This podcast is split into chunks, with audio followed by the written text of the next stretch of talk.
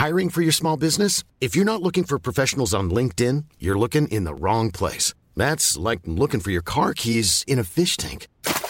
LinkedIn helps you hire professionals you can't find anywhere else, even those who aren't actively searching for a new job but might be open to the perfect role. In a given month, over 70% of LinkedIn users don't even visit other leading job sites. So start looking in the right place. With LinkedIn, you can hire professionals like a professional. Post your free job on linkedin.com slash people today. Cool fact a crocodile can't stick out its tongue. Also, you can get health insurance for a month or just under a year in some states. United Healthcare short term insurance plans, underwritten by Golden Rule Insurance Company, offer flexible, budget friendly coverage for you. Learn more at uh1.com. Now, what has Greenwich got in common with Antarctica, Togo, and Mali? And what massive leap forward in understanding can be achieved with a telescope that looks only straight up? It's April the 26th, 2013. I'm N. Quentin Woolf, and this is Londonist Out Loud. London, Michaelmas term lately over. London. Okay, you know where you A are. radical transformation. Very radical I'm transformation. morally outraged with what's going on. I got very excited this week. Seems reasonable, doesn't it? As soon as you scratch the surface, you realise gore happened all across London. Every open square would have a gallows. place called the Kittle Hussey. Saw your Geordie's Grace riding on a goosey. The hell is that? Little man is tired of London. He's tired of So, London. what was the first thing that caught your eye? The South has an overstuffed walrus. It's it's very important history. A handwritten letter from Charles Dickens. There's a piece of information we're missing here somewhere. You sneak through the city, what, immersing yourself in the sights, and sounds, for the Jewish community who came over in their tens of thousands from uh, Russia, from Poland. we are doing a modern take on Morris dancing. When did he think the second coming was going to happen? Yes, uh, Boris.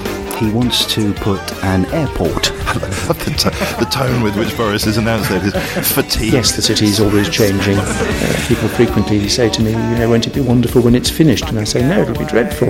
Uh, it'll mean it's dead. Inform and entertain. That's what it's about. London is a modern Babylon. That's very true. Can we have some of the detail here? It is a beautiful day in London, and I've got quite the vista here in front of me. I can see the uh, Greenwich Naval College, the Millennium Dome over in the distance, the ArcelorMittal Tower, the Gherkin across to my left, and uh, a lot of Greenwich Park down below me. And sharing this view with me is Dr. Marek Kukula. You're the public astronomer, aren't you, here at the Greenwich Observatory? Yes, public astronomer. It's a What- great, job. What does that mean? Well, um, it, it's it's a difficult one to explain because it's quite wide-reaching. Um, I used to be a researcher. I used to study distant galaxies with the Hubble Space Telescope, but here in Greenwich, our telescopes are historic, um, and what we what we're here for is really to explain astronomy, past, present, and future, to the public and the media. So my job is to help to put on exhibitions, to give talks, to talk to school kids, to um, just make sure that everything we have here at the observatory is bang up to date with the latest discoveries in space. So you're what is called in other places an engagement officer and, uh, and that sort of stuff. Yeah, well? there's, there's a lot of sort of engagement with the public. There's also a lot of engagement with um, the research community because you know we have to make sure that we're talking to the scientists and finding out what they're discovering, um, and that we're representing it accurately. So it's, it's good fun for me, and it means I keep in touch with all my friends who are still in research. You are clearly in a very privileged position here to uh, presumably have to come to this place to work every day.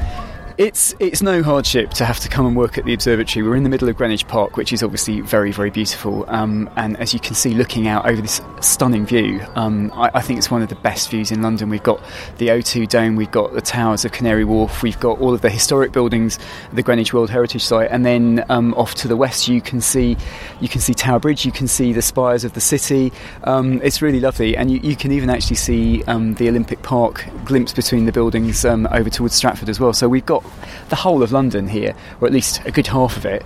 Um, and you know, we're also where time and space, you know, begin as well. So it, it's a great place. Well, yes, it did begin here. This was Britain's first uh, research, dedicated research institute for, for science, wasn't it? And I think 1675 it was uh, commissioned by Charles II. That's absolutely right. Um, we think perhaps prompted slightly by one of his mistresses, um, Louise de Keroualle, um, may have been one of the ones who kind of pushed him towards this idea of having an observatory. And the idea was to map the stars very, very accurately so that they could be used for navigation at sea, which is obviously very, very important for a country that had imperial ambitions. So it was right at the heart of, of what Britain was trying to do. That's very interesting because Greenwich has got quite an association with king's mistresses, from what I gather. Oh yes, and we're we're looking down um, from the observatory down towards the Queen's House, which is um, the first Palladian building in Britain. Um, 1616, I think, it was started, uh, and it's the last remnant of what was a, a, a, sort of a Tudor palace here in in Greenwich. So um, lots and lots of royal wives and mistresses and things all associated with Greenwich, and of course Elizabeth I was born here, and you know so a lot of associations. It's a really special place. I love it. I'm really liking this south side of the the river uh, thing that goes on because, of course, in Shakespeare's time, we've got all the disreputable pastimes going on on the on the south side of the river. Um, Henry VIII kept all his mistresses tucked away here for uh, ease of access. Well, th- that's right. I think the, the, south side of the river does have a sort of a different um, a different feel to it, doesn't it? Um, and you know, we're, we're right next door in Greenwich to Deptford, which is obviously very very sort of buzzy area, uh, and we can see along the river all the way back towards kind of Southwark, and um, yeah, it's it, it's a good good place to be. What is or uh, what is and has been the business of this building? Well, we're standing right next to the original observatory building, which is 1675, and that was Sir Christopher Wren who designed it. He actually was an astronomer before he was an architect. He kind of took up architecture almost as a sort of a, um, a hobby, I guess, after he'd been very successful as an astronomer. So he was, I suppose, the ideal person to build an observatory um, here in Greenwich. Uh, so this is the oldest building, um, and it's really quite beautiful. It's got the famous red time ball on the roof, which um, drops at one o'clock every day. So if you want to come and set your watch to Greenwich Mean Time, you can do that with our time ball. Um, and yeah, and it's got some beautiful interiors and some amazing um, historic equipment inside it. Okay, now I, I, was well aware coming on this assignment that I was going to reach the edge of my knowledge fairly quickly, so I'm going to ask some potentially very stupid questions, including um, what was observable and what was observed from the observatory um, from the get go?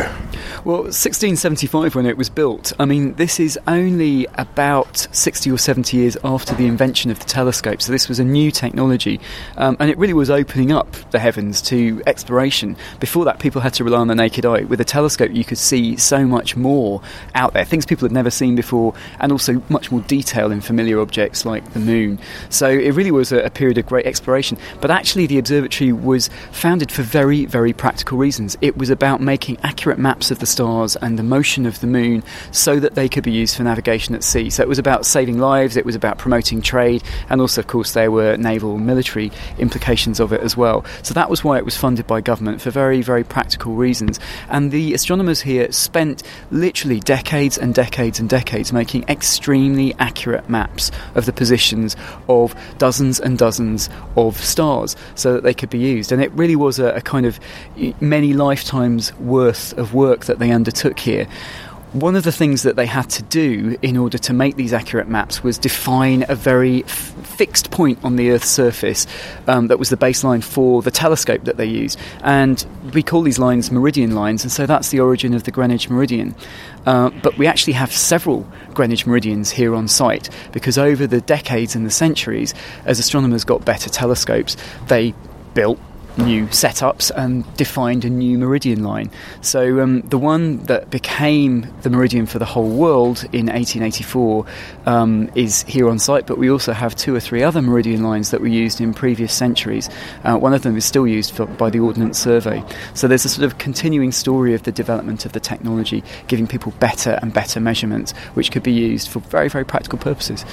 And so, a precise ability to measure uh, time as well as a precise ability to, to measure distances between stars and their relation to places on Earth, that, that becomes terribly important. Well, absolutely. And, and measuring your position on Earth and measuring time are intimately linked together because, of course, the Earth is rotating, and the rotation of the Earth causes the sun to appear to move across the sky. That's our measure of time. So the, the Greenwich Meridian line also defines the zero point for time. So when the sun is overhead at the meridian in Greenwich, that is noon Greenwich Mean Time, and that's the time system that's been adopted for the whole world. And all the other time zones around the world refer back to hours ahead or hours behind Greenwich Mean Time. Oh, I thought we used uh, UT rather than GMT. Well, U- UT, Universal coordinated time is what we use now, but that's a sort of an idealized time based on atomic clocks, which refers back to the time according to the sun here in Greenwich. So it turns out that the rotation of the Earth actually isn't as kind of constant and, re- and reliable as we thought. There's slight variation. Atomic clocks are much more accurate, and we need that accuracy these days. So we count time uh, according to atomic clocks, but we kind of base it on an idealized time according to the sun in Greenwich. So it still all links back here, and, and you can trace that story back for centuries. That's very interesting. So time has kind of decoupled from its uh, physical origins. Well, that's right. And you may have heard these um, arguments and debates about whether or not we keep putting leap seconds into our um, atomic time, into universal time. We do that to keep the atomic time in sync with time according to the sun. Um, and so there are arguments each way. One is it's very inconvenient to keep putting these leap seconds in, and it's a little bit random because the variations in the Earth's rotation are kind of a bit unpredictable. So we just have to keep doing it whenever it, it's, um, it's appropriate. But the other argument is um, if we do decouple it and stop doing the leap seconds over decades, centuries, thousands of years, our atomic time will drift away from time according to the sun. So you could be here in Greenwich in a thousand years' time, and the sun is directly overhead on the meridian line, but the clock says one o'clock in the afternoon rather than noon. So you see, it, there's a lot of discussions around it, um, and it, it, kind of goes back to what we need timekeeping for. Um, you know, is it a biological time? What time of day is it? Or is it more counting time so that we can use it for our communications, computers, stock markets, all of these things that rely on very, very precise time measurements? It almost sounds as though you're talking uh, about a number of different times. Well, absolutely, and I think there always have been different different times. If you go back centuries, everywhere used the sun as its measure of time, and of course, depending on where you were, east or west, you would have a different time from other places. So um, time has always been different, and of course, now we know with Einstein um, that time itself is not constant, and different observers, depending on how they're moving relative to each other, will experience different amounts of time passing. So time is a very slippery concept. We think we have an in- instinctive grasp of it, but actually, the way time time works is um, is actually more complicated than that. Um, we're all familiar with the way that you know when you're having a great time, time goes very quickly, and when you're having a miserable time, it seems to drag on for ages. So even kind of psychological time varies. So precise measurement of time is a very important thing. Mm-hmm. And, and, and, why shouldn't something that's uh, conceptual be customised for utility, I suppose? Well, absolutely. And there are many, many applications in modern life that do need extremely precise and accurate time measurements um, and, you know, things that we rely on in our everyday lives. So it, it is a very important thing. Um, but luckily, we, we're not responsible for the atomic clocks um, here. They're held at uh, Teddington at the National Physical Laboratory. I, I was, I was going to ask that, but to, to what degree are you guys kind of arbiters of what, what is or isn't the right time? Well, obviously, we were the custodians of, of time for the UK and then for the world for quite a long time uh, until the era of atomic clocks. And the atomic clocks still do refer back to this notional perfect solar time here in Greenwich. So there is this connection in people's minds, and we do get a lot of questions from the public and from the media about issues around time. Um, and our staff, our, our astronomers, and our horologists, our clock experts, are always happy to answer those questions. So we are a, a vast sort of repository of knowledge and information about timekeeping in general. One of my favourite stories about clocks was, uh, I think, the first pendulum clock that somebody had in a, an abbey somewhere. You know, it was the only clock in possibly the country uh, around about the time when books were numbered in the in the tens in the country. And of course, timekeeping had become much more precise, but there was no way of checking whether it was gaining or losing time because there was no other clock to compare it yes, to. Yes, yes. I mean that that is a really good illustration actually because you do need to you know to be confident about your clock keeping time. You need to be able to check it against something. And as I say, for many centuries, um, the Earth's rotation, the, the apparent movement of the sun across the sky was the most accurate thing that we had. And we now know, by comparing it to atomic clocks, that actually it isn't constant, it does vary.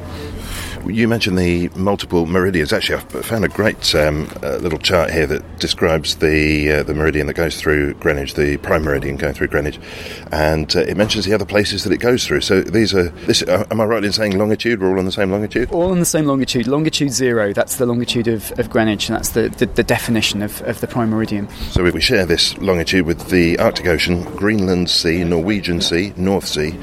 Uh, us here in Greenwich, the English Channel. No surprises so far, but then France. France, Spain, the Med, Spain again, again the Med, Algeria, Mali, Burkina Faso, Togo, Ghana, Togo again, Ghana again, uh, passing through Lake Volta, and uh, finally the Atlantic and Southern Oceans, and then Antarctica. You'd, you'd never think that we share the, uh, the, the prime meridian with Togo. Well, it, it, it goes from pole to pole. So, you know, we have a bit of it in our courtyard here in Greenwich, but it does go through all of these other countries. I mean, famously, there was in the 19th century a big um, argument with the French because they had their own meridian based on the Paris Observatory, uh, which I visited. And I have to say, it's um, a much more splendid building than ours, but not really open to the public. Um, and their meridian does look marvellous. It's, it's carved in marble on the floor, and ours is sort of a metal strip in the courtyard here. Um, so, you know, typical French flair and panache there. But um, there, there, was a big discussion about whether or not um, the prime meridian for the world would use the Greenwich meridian, the Paris meridian. Um, and uh, of course, Greenwich eventually won the, the vote of nations from around the world. Um, but as part of that negotiation, Britain agreed to adopt the metric system. So uh, we've nearly done it now. Yeah, I was uh, looking at some of the other places that, that have meridians. There's actually quite a few. Yes, yes, yes. Actually, any any place where you set up a telescope to measure the positions of the stars is defining a meridian line. So there are many observatories around the world that have meridians going through them, and this was the big problem in the 19th century. Um, the meridian becomes the basis for your mapping system, and there were lots and lots of different maps and nautical charts in circulation, all using different meridian lines from different countries, different observatories, and it was getting very, very confusing. The 19th century, a bit like now, was a, an era of great globalization. Um, the train network was joining countries up um, in a very sort of rapid fashion, and also um, things like um, telegraph system was allowing communications to take place at much greater speed than before. So it was becoming, and, and, and travel and trade was also expanding hugely. So very, very important that you knew where you were, and people were starting to run into problems where there were incidents where people got confused over what charts they were using using, what meridian they were using, it obviously has the potential for, for accidents. So there was this perceived need that everybody should agree on one meridian line for the maps. Once they'd done that, they'd also, um, you know, in, in one fell swoop, also agreed on a time standard for the world to use Greenwich Mean Time as the basis of the world's time. Yes, there's that famous observation that the railways essentially forced us to, to standardise our time. Yes, okay. yes, that's right. Um, before standardised time, everywhere would really use their local time according to the position of the sun where they were. And so, depending on where you were, east or west of Greenwich, your time could be, in, in Britain, could be several minutes ahead or behind of Greenwich Mean Time. That wasn't really a problem when it took you a day or two days or a week to travel a distance by horse or by coach.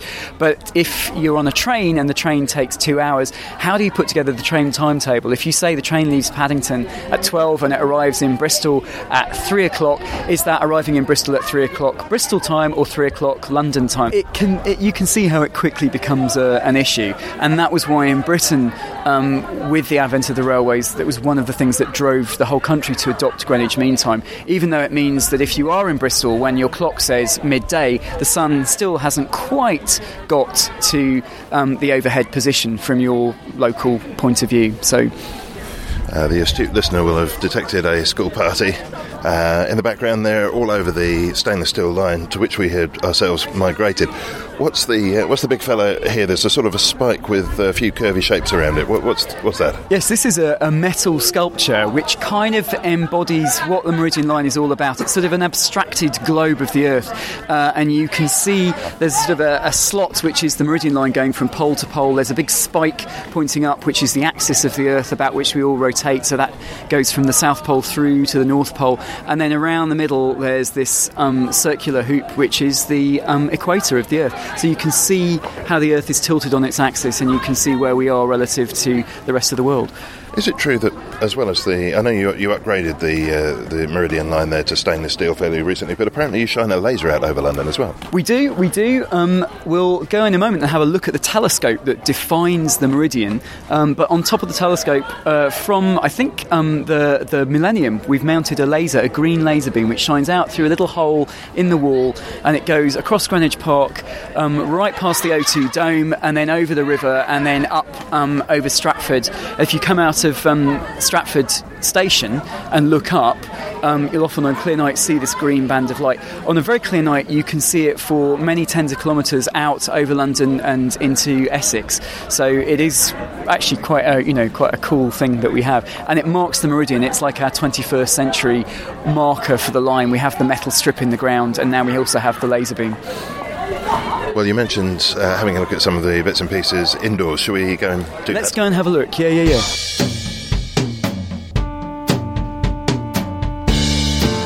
Londonist Out Loud is available free as a stream at londonist.com or a weekly download via iTunes. Hit us up on Facebook at Londonist Out Loud. Tweet at Londonist Sound and check out images of our guests via the Londonist Out Loud stream on Instagram.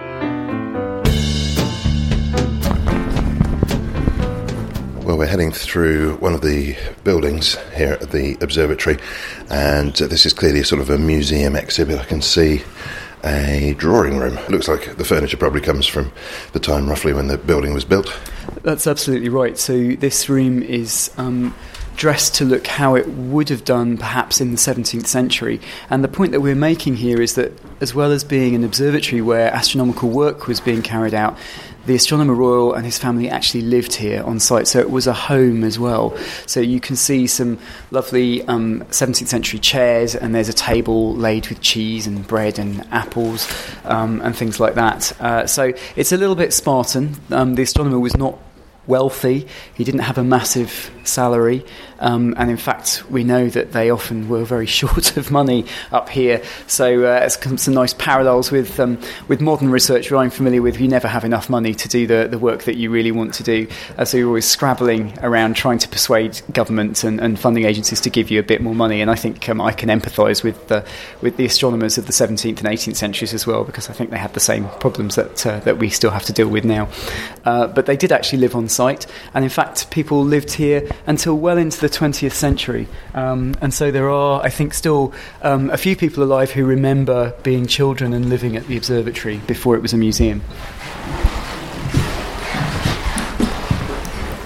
Passing through a study now, grandfather clocks, maps and quills that just happen to have been left here. And uh, we're through into a sitting room. Quite a nicely appointed place, I'd say. Well, this magnificent hat on the back of the chair with its uh, ostrich plume, I think that's supposed to be John Flamsteed, the first astronomer royal, uh, his, his hat, perhaps as he would have gone strolling through the park um, after a hard night of, of observing. Um, it's not an original, but it's there just to give you the feel for it. Uh, I'm always quite tempted to wear it myself, but I'm not allowed to. I'd like to see you in that hat, actually. Many people have said that, but I, I think it, uh, it, it may never come to pass, alas.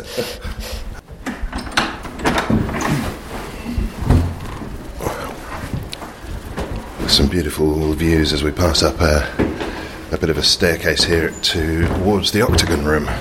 This is this is one of my favourite parts of the observatory, um, and it's it's one of the original rooms designed by Sir Christopher Wren, um, and it is, as its name suggests, octagonal in shape. It's got these beautiful high windows um, giving views all across um, Greenwich and out beyond over, over London.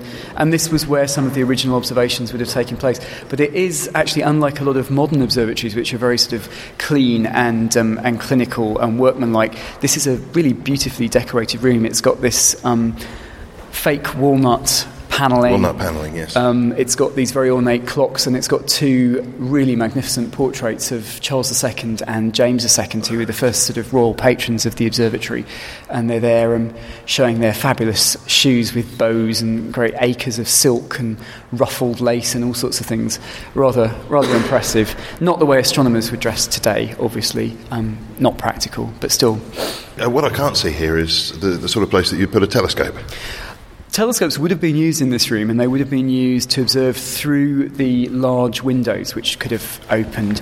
Um, but very, very quickly, the astronomers actually moved a lot of their observing out of the room uh, and built new facilities elsewhere on the site. And that's one of the interesting things about the observatory. As you wander around, you realise that it has been a working site for over three centuries. And that means that um, although now it's all listed buildings and you know, we're very careful about preserving it, for most of its history, the astronomers would put things up, they'd rip things down depending on what they were doing and what was the, the priority of the times. So we have this original 1675 Christopher Wren building, which is very beautiful. We also have some 18th century buildings. We have some amazing 19th century telescope domes, some very ornate late 19th century um, buildings, and then we have um, a very, very sort of ultra modern space age planetarium, all on the same site. So there's a lot of architectural history here as well, and you can trace how the priorities of the astronomers and the subjects that they were interested in changed over the centuries through the buildings that they built and the equipment that they installed here. Now, I'm well aware, of course, that you have said everything that you've said so far a million times because of your, your role here, um, and it sounds uh, fresh for sure. But what I'd really like to do is ask you the question that will allow you to give the answer that you'd like to give. There must be a, a sort of a pet subject within the observatory or something that you hope the conversation is going to come around to. There are so many things here which I get really, really excited about. My, my background is as a, as a contemporary scientist. I worked on um, galaxies using the Hubble Space Telescope and other really modern telescopes. So it's really very cool for me to be able to work somewhere here where I'm working with the ancestors of, of that technology. Um, and I'm working alongside curators who are steeped in all of the stories of the astronomers of previous centuries, who, again, I kind of feel like they were the ones who, who built up the subject into the state that I'm familiar with. So there is this kind of sense of continuity that um, I've never really had at a modern observatory. Um, this sense that I'm kind of continuing the work that's been done by people over many, many centuries. And these people, some of them were amazing characters.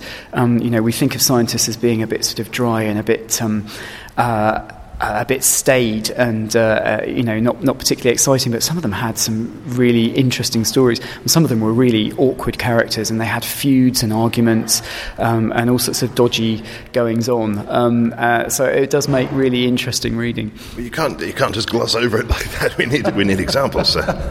well, um, the first astronomer royal, um, John Flamsteed, was a very uh, almost sort of obsessive um, character with the, the, detail and the precision of his uh, of his observations observations. Um, and he was a contemporary of Sir Isaac Newton, who, obviously, very famous scientist of the day, doing amazing work. Newton was very, very keen to get hold of Flamsteed's observations. Flamsteed didn't feel that he was ready to let other people see them. Newton did get hold of them and published them and used them in his own research. And Flamsteed was absolutely furious. He, he bought up as many copies of Newton's book as he could find and had a bonfire of them. Well, get, get hold of sounds interesting here. What, what happened? Well, I, I, I, think it's all a bit shady as to how he actually did get hold of it. Certainly, Flamsteed didn't hand them over and say, here you go, you know. So there's a lot of, a lot of ill will and bad feeling um, there. And when, when Flamsteed died, his widow actually sold a lot of the, the furniture and fittings and, and equipment of the observatory because she had no money. So the next Astronomer Royal, Edmund Halley, had to apply for funds to re equip the observatory. So there's all sorts of interesting stories. Is that uh, Halley as in Halley's Comet? Absolutely. He did his work on comets before he became Astronomer Royal, but that work and that fame was one of the, the, the things that I think got him the job here. Um, so he was the second astronomer royal, and obviously he has the comet named after him. Comes around every 76 years or so, uh, and we do have a weather vane on one of the uh, observatory domes, which is in the shape of Halley's comet. So it's quite a nice reminder. We should say something about the uh, departure of uh, Patrick Moore, uh, Sir Patrick Moore, who, who passed away just a, a few weeks ago. Um, what was his relationship with Greenwich? Well, Patrick was, I mean, he was an amazing character. Uh, he wasn't formally trained in astronomy, he hadn't got a PhD or anything, but he became so knowledgeable and so steeped in it. Uh, I think everyone knows him for his TV work and his, you know, many, many astronomy books. But perhaps what's slightly less well known is the work that he did on mapping the moon um, in the 50s and 60s. And this was work that was used by NASA when they were choosing landing sites for the Apollo moon landings. So he played a really um, pivotal role in one of the, the greatest achievements of, you know, of the human race. Uh, and some of the work he did was using um, Greenwich Observatory telescopes. But by that period, the telescopes had moved away from Greenwich and they were at Herstmonceux um, towards the south coast, which had clearer skies and less light pollution. Uh, so he does have a Greenwich connection, albeit not with the site actually here in Greenwich. And uh, a lot of observers of the skies are commemorated in, in one form or another, uh, either with telescopes named after them or moons named after them, uh, anything like that for Sir Patrick? Well, absolutely. We, um, we run every year the Astronomy Photographer of the Year competition. We get amateur photographers to submit photos of stars and galaxies and planets and just beautiful vistas of the Milky Way over gorgeous landscapes here on Earth. Um, and we have a category in there for Best Newcomer. So this is for people who've only just taken up astrophotography in the last 12 months. Uh, and we are going to rename that prize the Sir Patrick Moore Prize for Best Newcomer, just in honour of all the work that he did to encourage anybody to um, actually stop and look up at the stars. Uh, and I think there are a lot of people who really get a feeling of that, that sort of awe and wonder of the universe when they do look up and you know, they can trace that back to something Patrick did on one of his TV shows or one of his articles or one of his books. So he has had a big impact, I think, on the British public, and we wanted to commemorate that here. And we also, um, we're having a, a, big exhibition opening in June here in Greenwich called Visions of the Universe, which is really um, showcasing about 100 or so of what we feel are some of the most iconic, beautiful, or scientifically significant images ever taken in astronomy. And uh, we're going to dedicate that to, to Patrick's memory as well. So um, we kind of wanted to mark the work that he'd done, the impact that he'd had on astronomy, um, in a way that I think he would have liked. He, he loved looking at these things, and we've gathered together a hundred of the most amazing images, and I think it's a really nice way to remember him. So uh, he was renowned for an infectious enthusiasm on the subject. What about uh, yourself? Were you inspired by him or by something else to get into this line of work? He was. He was definitely one of the people who inspired me as a as a child. You know, you, you, I think anyone who goes into astronomy in the UK has been influenced by by Patrick. There's, there's no doubt about that. Um, there were other people, though. Carl Sagan was an American astronomer. He did his very famous series Cosmos in the 1980s. Um, in a way, he was, I suppose, a bit of a kind of 80s Brian Cox. He was quite, you know, quite a handsome guy, and he used to stride around on beaches talking about the infinite and um, the, the, extent of the universe. Very, very inspiring. Uh, that certainly made a big impression on me. Um, and also, uh, like a lot of scientists, actually, not all scientists, but quite a lot of us, if we're honest, um, I was quite inspired by science fiction. I loved the sense of adventure, the sense of awe and wonder, um, of these kind of extrapolations of what we could achieve with science, going out into the universe, exploring. Um, and I kind of felt that by becoming a scientist, it was a way to kind of make that adventure real. So I was a big kind of Doctor Who geek when I was a child. You know, I'd still love to have my own TARDIS and be able to travel through the universe and visit places. But being an astronomer and being able to see them with the latest technology um, is the next best thing. I think uh, it's it's just so exciting to be on the frontiers of human knowledge, to look through a telescope, to get an image from the Hubble Space Telescope, and know that you are the first human being in the whole of history to see this object that you're looking at. Um, that is actually an incredible feeling. It's like you are there helping to push the boundaries of our knowledge forward. Um, so, anyone out there who is thinking of becoming a scientist, I would say go for it. It's, it's an amazing thing to be able to do. I was interested to learn that the there are meridians mapped out on celestial bodies other than our own. I think the Moon and Mars and Neptune, and and, and uh, I saw that each planet or each each body uh, presents individual particular problems uh, to somebody attempting to make sense of how, how the, uh, the, the topography of the planet works like Jupiter everything's moving because it's all gaseous for example. Absolutely absolutely. We want to understand these planets and one of the things you need to do in order to understand them in detail is to map their surfaces. Um, and so when you're making a map, you need to have a reference point, you need to have a meridian line.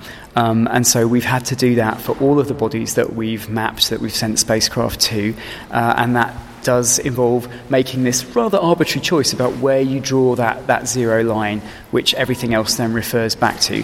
For the moon, it's not too difficult. The moon always presents one face towards us. So, historically, what we've done is we've just drawn a line right down the middle of that uh, near side of the moon, and that becomes the meridian of the moon. But for other planets, other moons, and objects in the solar system, we do need to make, first of all, that arbitrary choice where do we draw the line? And often we'll choose a really prominent feature like a crater or a mountain, and, um, and we'll draw the zero line through that, and that becomes zero longitude for that planet. But how, how do you do it with a body that doesn't have uh, fixed features, isn't made out of rock, something like the sun, for example? Very, very difficult. Um, what you can do is you track the moving features, but with things like Jupiter or the sun, they are um, they're made of gas, so they don't have a solid surface, they don't have fixed refer- reference points.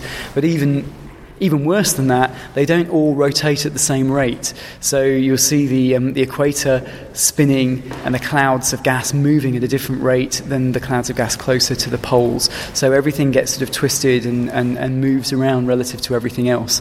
So you just have to keep monitoring um, and you refer to things in terms of their position relative to other things.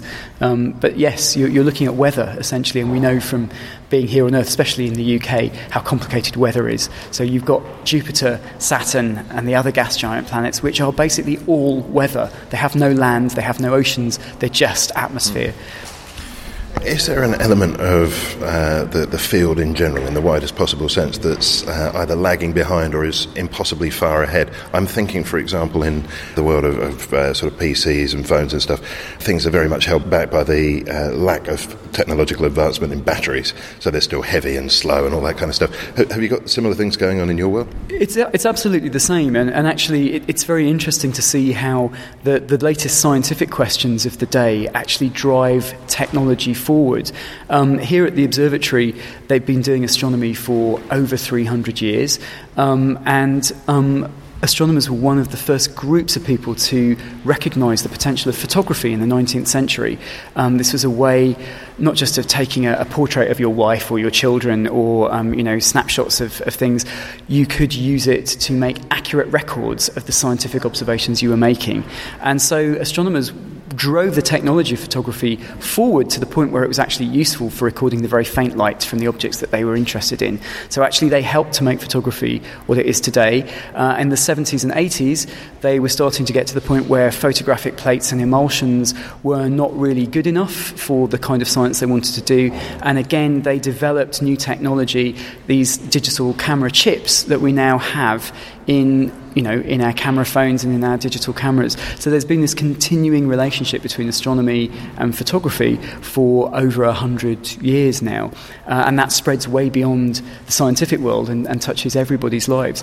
But yes, at the moment there are some big questions in astronomy um, where really we're waiting for the technology to catch up in order to allow us to answer them. So one of the one of the big questions is um, what is the universe made of? And since the late 1990s, we've been able to work out that the ordinary matter that we're familiar with, that makes up our bodies, that makes up the Earth, the Sun, the stars, galaxies, is only 4% of the total stuff in the universe. And we know that there's um, about four or five times as much dark matter in the universe. Um, so we know how much of it there must be, but we don't know what it's made of. And we also know that the vast majority of the universe is, is consists of this stuff called dark energy.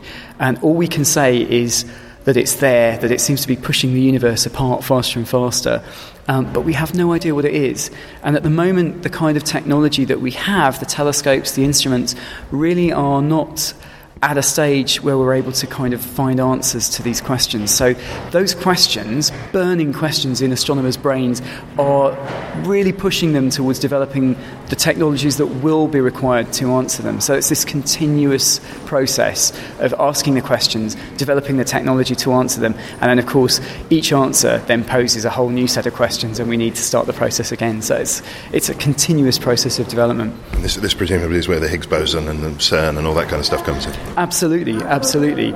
Um, it's very interesting that particle physics, the, the science of the very, very small, and astronomy, the science of the very, very large, are very, very closely tied together because they're trying to answer the same questions. And if we want to understand where the whole universe comes from, we do need to understand how the tiniest fundamental particles and forces in the universe operate. So, scientists at CERN are actually probing some of the same questions that astronomers with their telescopes are probing. Uh, and so, there's a lot of crosstalk between them. Um, without understanding things like the Higgs boson, we can't understand where the universe comes from. So it's all part of the same quest to understand basically where we come from. Well, we know where we've come from. Uh, we came from the courtyard, and uh, we're in the octagon room. Should we drift over to the other part of the building? Let's let's go down and let's see some of the really exciting equipment that we have here.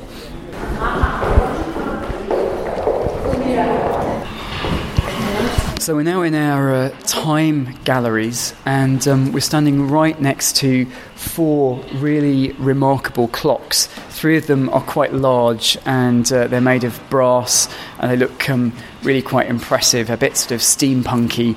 Um, but they are originals from the 18th century, and these are John Harrison's famous marine timekeepers. So at this time finding your position at sea, finding your longitude at sea when you couldn't see land, you had no landmarks, was a, a massive issue for mariners of, of all nations. And um, the British government put up a prize for anyone who could crack the problem. Well, I'll, I'll just do a quick description of the object in front of us here. It's, uh, as you say, steam, steampunky indeed. Four dials can be seen on this side of it on a sort of uh, a decoratively embossed oval frame. Behind it are two balls, like a, a, Newton's cradle, and they're connected by a spring between them, which seems to uh, bring them back together. Um, I've no idea how this achieves anything useful. well, one of the problems with finding your longitude is if you, you can do it if you have accurate clocks on your ship that keep really accurate time. But the problem was, was at the time they had pendulum clocks, and you can imagine if you put a pendulum clock onto a rocking ship, very, very quickly, it's not keeping accurate time. So, what Harrison's trying to do is to build a clock that will keep accurate time on board a ship.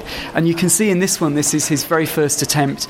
Um, it's got these weird brass balls on sticks that are connected by a spring, and they're kind of swinging in and out towards each other, and then out from each other, towards each other, out from each other. And this is part of the, the mechanism that he used to try and compensate for the rocking of the ship, to sort of, if you like, isolate the, the workings of the clock from its environment so that it could just keep going and keep accurate time. It seems incredible that these wouldn't be influenced by the, the, the rocking of a ship, though. He has lots and lots of compensatory bits of machinery in there, but this one didn't quite crack the problem. Um, and, and, and it's not just it's not just the motions. There are all sorts of things that he, he uses. And if we move along, you can see the next one, which looks a little bit more sophisticated. Um, again, it's got some very nice ornate sort of etchings on it, but it's got these these rocking sort of brass balls again moving in and out. And if you look inside, you can see the mechanism. All sorts of very complex kind of cogs and wheels and levers linking things together. And he's trying to he's trying to compensate for all the different effects that could spoil the clock's timekeeping. So one of the things he, he realizes is that as the ship goes from um, Britain into the tropics or to colder climes, temperature changes cause the metal in the clock to contract or expand, and you need to compensate for that. So he actually uses a, a, what we call a bimetallic strip. That technology is still used in things like your thermostat, your kettle, things like that. So he's really kind of pushing the technology forward um, in these 18th century clocks to try and crack this very difficult problem of keeping accurate time at sea. H- Harrison wasn't a clockmaker, though, was he? Well, he, I think he was a carpenter to start with, and so he comes into this field, but a really driven person. And, and many people may be familiar with um, Dava Sobel's um, book Longitude from the 1990s, which kind of tells the story from his perspective of how he sort of struggles to um, to get recognition for the work that he's doing. Um, it's actually it's a very interesting, as as always with these things, the the, the real story is very very complicated, um, and the astronomers here in Greenwich and the Astronomer Royal were working on alternative methods um, and there was a lot of interaction between Harrison, and other clockmakers, and the astronomers here at the observatory. So there was a lot of crosstalk and feedback between all of these people. But they're all trying to solve the same the same problem. But you know there was money involved, and um, and it was fiercely competitive.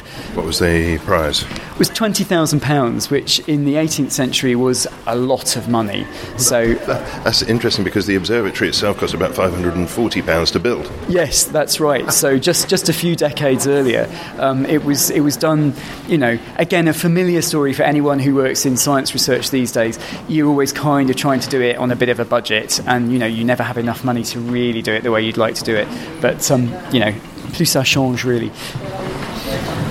Well, we've got some more mechanisms here. Oh, these are owned by the MOD, aren't they? And they're on long term loan because they're obviously part of the story of Longitude, which is centred here in Greenwich. And if we move on to the final case, this is the, the fourth clock. Uh, and you can see the other three with these enormous kind of brass boxes. Yes, the size of bird cages. This Exactly. one, this one here is uh, smaller than a saucer. It, it looks like a, a big pocket watch, um, and I always just think it's amazing that he goes from these huge machines and, and he condenses everything down into this very small, compact object. Again, very beautiful, sort of in a, a silvery casing with a, a lovely kind of um, engraved dial. Um, but one Well, so, crucial. so, no, hold on. What what happened then between there and there? he makes this crucial realization, which is that on board the rocking ship, actually, if you make your clock really small, the effect of the rocking is much reduced. And so, by condensing everything down into this small package, a lot of the problems go away. He still has to have very, very clever mechanisms inside to make sure that the accuracy is, is absolutely what's required to make these measurements. Um, but by making it small, he makes things a lot easier for him. Um, and so this, this one actually worked. It did the job. It enabled people to measure their longitude to the required um, precision when they were out of sight of land. The only problem was it was very expensive. And when he claimed the prize, I think he was basically told, well, technically, um, the wording of the of the prize is that you come up with a practical solution. This clock costs more than a ship. That's not practical, and he really had to fight um, then for quite a while to actually get um, the, the rest of the money that he felt he was owed. I think he did in the end, but it was a very long saga. Took up a lot of his life from the first clock through to this one that worked. After that, other clockmakers get hold of, of his, they take it apart, they're able to see how it works, and they're able to start reproducing it, and it becomes part of the standard kit of ships sailing around the world. When did this clock last tick? Uh, well, they, they all still work, and we do actually get them working. The larger ones, as you can see, are all working, and we wind them up regularly. This one, a little bit more delicate, so we like to kind of keep it and, and rest it for a while. I wonder wonder what the value is of this. I, I think it's priceless in terms of its um, its significance scientifically and historically.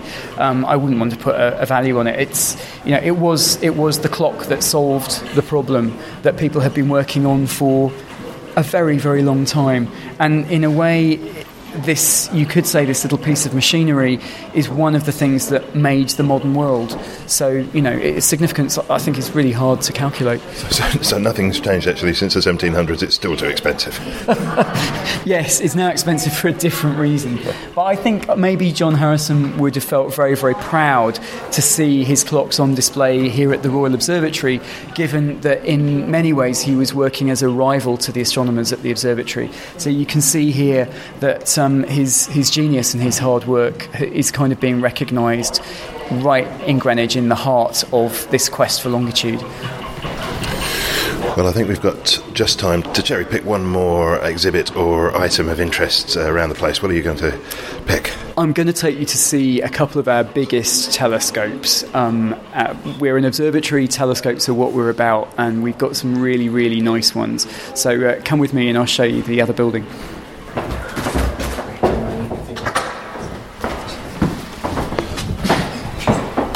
We've headed into another of the buildings off the main courtyard there. I don't think I'm going to get tired of that view of London very easily. We can see telescopes of the pirate captain variety, the, the sort that you take out from an inside pocket and extend. And we're now looking at something that looks like one quarter of a cartwheel. What's this, Marek? Well, this is one of the Meridian telescopes, and we're in what we call a Meridian building, and this is where a lot of the donkey work uh, at the Royal Observatory was done for several centuries. So there are many telescopes in here that were used for making those very accurate measurements of star positions. Uh, and as the technology improved and subsequent astronomers, Royal wanted to outdo their predecessors, they would build a new telescope and, um, and then define a slightly different meridian line for Greenwich that became the Greenwich Meridian. So we have several of these meridians moving in time along the length of the building as new telescopes were added. But the thing I really want to show you is on the wall behind you, um, and most people just walk past it. It looks like an old copper drain pipe. I didn't even realise this was an exhibit. It, it is, I think, one of the coolest things that we've got here. It's, um, it's called uh, a zenith sector, and it's a telescope that is really designed just for looking straight up um, and just can be can be moved just very very slightly um, to look sort of either side of your zenith, which is the, the point in the sky directly above your head. So it's not a telescope that you would use for scanning all over the sky, um, and it was used by um, James Bradley, who was an, the astronomer royal here in the 18th century after Edmund Halley. Uh, most people walk past it because it really doesn't look that impressive. I do call it the drain pipe, um, but I am very, very fond of it because this instrument was used to make several really um, cutting edge discoveries. Um, one of them was um, it made it made it discovered that the Earth's um, rotation axis wobbles slightly, and that was really you know really new. But the thing that I, I'm most proud of it for is that it discovered this thing called aberration of starlight, which is due to the Earth moving in its orbit at quite, quite a high speed around the Sun. If you work out how far the Earth has to travel every year, um, it actually is moving pretty quickly. Um, you know, we're talking kilometres per second. That's, that's quite, quite a speed. And because it's moving fast um, and the speed of light is not infinite, it means that the positions of stars are altered slightly um, relative to their true positions because the Earth is moving and we're kind of hitting the light um, at an angle. A bit like the way if you're hurrying through a rainstorm and the rain's coming straight down, as you move forward, it feels like the rain is actually coming at an angle and hitting you in the face. The same thing happens with light. Bradley detected that through his telescope, and although by this stage in the 18th century we'd had Copernicus, we'd had Kepler, we'd had Galileo, and astronomers all over Europe now accepted that the sun was at the centre and the Earth was a planet moving around the sun rather than the fixed centre of the universe they actually had no concrete proof that the Earth was moving. And Bradley's observations through this old bit of copper drain pipe um, actually showed that the Earth was moving. So it was, if you like, the last nail in the coffin for the idea that the Earth was fixed and unmoving at the centre of the universe. So it really is a, a, really significant piece of scientific history. And of course, without that understanding that we are just a planet moving around the sun, we're not the centre of everything, I think the whole of um, Enlightenment science really would have gone down a very different route. It's that understanding that we're not the centre of everything, that we're not necessarily special, um, which I think I would argue is, is one of the, the roots of, of our modern world. So you could say that some of that began with this, this copper telescope here that we have on display. Londonist Out Loud is sponsored by Audible. To claim your free audiobook from a range of 16,000 titles, Try the Audible service on 30-day free trial. Audiobooks can be saved as MP3s and played on your compatible phone, tablet, or desktop, or burned to a CD, and they're yours to keep. For your free audiobook, go to www.audible.co.uk forward slash Londonist and click through.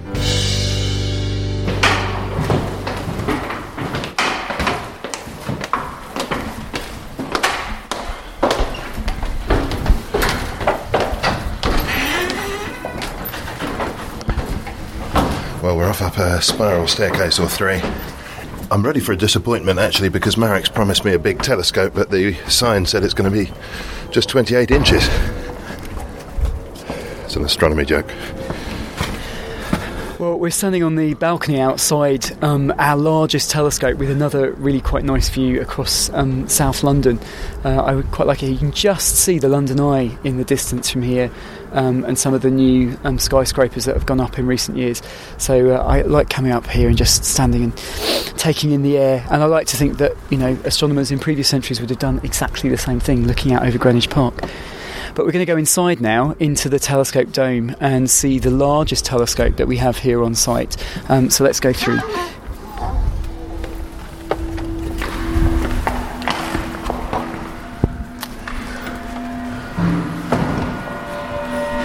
Well, she's a big one certainly is. We call it the 28 inch telescope. Um, um, I think that sometimes confuses people. It's got to be the lens, right? It is the lens. The lens at the top of the telescope is 28 inches across, which, when you think about it, is the size of a dustbin lid. So it's a huge block of perfectly configured glass. It took several years to make.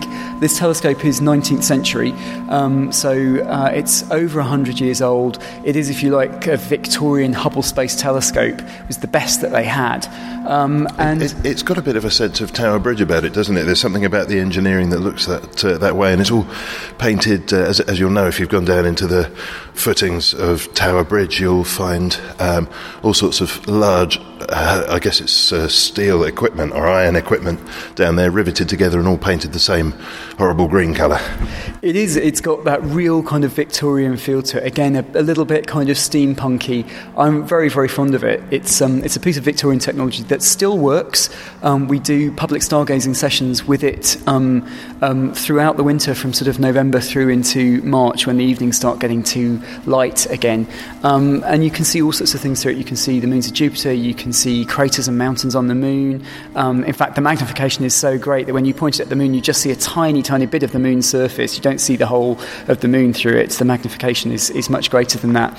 Um, and uh, Saturn's rings, all sorts of exciting things. You can even use it to see some of the brighter stars during the day, um, which is a, a pretty um, surreal experience. The first time I, I did it, I was quite surprised. You've got this blue sky, and there is a little star shining in the middle of it. Because the telescope can gather so much light, it allows the stars to become visible against the brightness of the daytime sky. So um, it is a, a, very, very cool piece of equipment. Uh, and you can see it's inside this large dome. The dome actually, um, a slot opens in the dome to allow the telescope to see out, and the dome ro- rotates on a system of wheels so that the slot can be positioned anywhere to see any part of the sky. And then the whole telescope, although it's a huge piece of equipment, weighs many tons, um, actually it's so finely balanced that you can move it um, and swivel it with just one finger. Silly question. Uh, where do the eyes go in all of this? Well, you can see down here at the uh, the business end, um, there's a a thing, a, a, cylinder sticking out the side which has the eyepiece lenses on it. Um, what you can actually do is attach cameras to it so we can take pictures through it. There's also strapped to the side of the telescope a smaller telescope tube, um, and this gives you a wider field of view. So it's, um, it's a, what we call a finder scope, allows you to make sure you're pointing at the right part of the sky, find the stars or the objects, the planets that you're interested in, and then look through the big scope and make sure that you've got it pointed correctly uh, we now actually, because although it's an antique and it's a historic telescope, it is also still a working telescope. So it has been continually sort of tinkered with and upgraded, and it does now have a modern computerized guidance system on it. So it's a kind of fusion of Victorian and 21st century technology, which I quite like. Well, un- unfortunately, our tour of the Royal Observatory here at Greenwich has to come to a close at some point. I feel like we could quite happily go on for at least a couple more hours.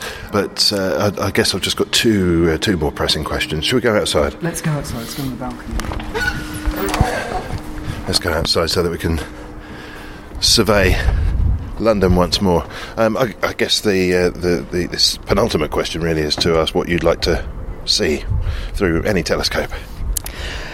That's a really good question. There, are, there are so many objects out there that um, that we don't understand properly. I spent a lot of my career um, trying to understand the supermassive black holes in the centres of galaxies, and we know a lot about them now. Instruments like Hubble and some of the big new telescopes here on Earth have given us really amazing information, but we've never seen one directly. Um, even though they're supermassive black holes, they're still very, very tiny and at these huge distances, too small to see directly. I would love to have an image of all of this glowing gas swirling around and then disappearing into the black hole. I think that would be amazing to see. So that would be my number one. But I think if you asked any astronomer, they'd all give you a different answer because although we've learned so much about the universe since the Royal Observatory was founded in 1675, um, there are still so many mysteries that we don't know the answers to.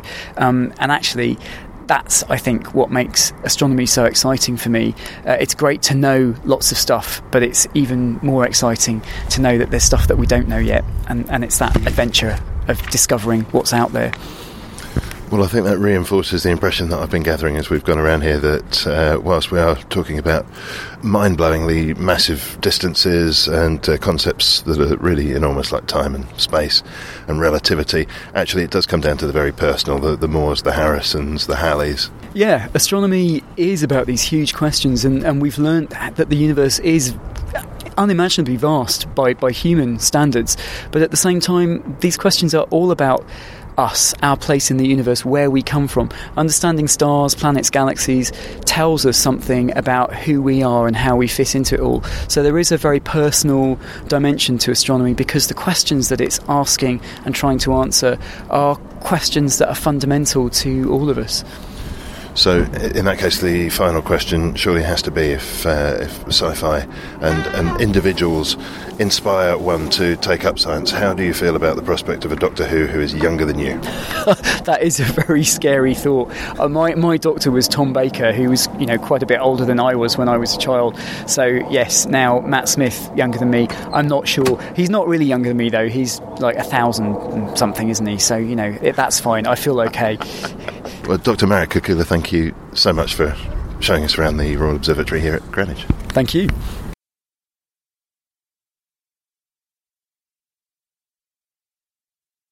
And that's all for this week. My thanks for this week to Dr. Marek Kukula. Thanks too to Becca Evans and Bernie Barkley. Theme and incidental music was by Jack Hurd and Rory Anderson. I'm N. Quentin Woolf. Hey, it's Paige DeSorbo from Giggly Squad. High quality fashion without the price tag? Say hello to Quince. I'm snagging high end essentials like cozy cashmere sweaters, sleek leather jackets, fine jewelry, and so much more. With Quince being 50 to 80% less than similar brands. And they partner with factories that prioritize safe, ethical, and responsible manufacturing. I love that. Luxury quality within reach. Go to quince.com slash style to get free shipping and 365 day returns on your next order. Quince.com slash style. When you make decisions for your company, you look for the no brainers. And if you have a lot of mailing to do, stamps.com is the ultimate no brainer. It streamlines your processes to make your business more efficient, which makes you less busy. Mail checks, invoices, legal documents, and everything you need to keep your business running with Stamps.com. Seamlessly connect with every major marketplace and shopping cart. Schedule package pickups and see your cheapest and fastest shipping options from different carriers. With rates up to 89% off USPS and UPS rates. And with the Stamps.com mobile app, you can take care of mailing and shipping wherever you are. Make the same no-brainer decision as over 1 million other businesses with stamps.com. Sign up with code program for a 4-week trial plus free postage and a free digital scale. No long-term commitments or contracts. That's stamps.com. Code program.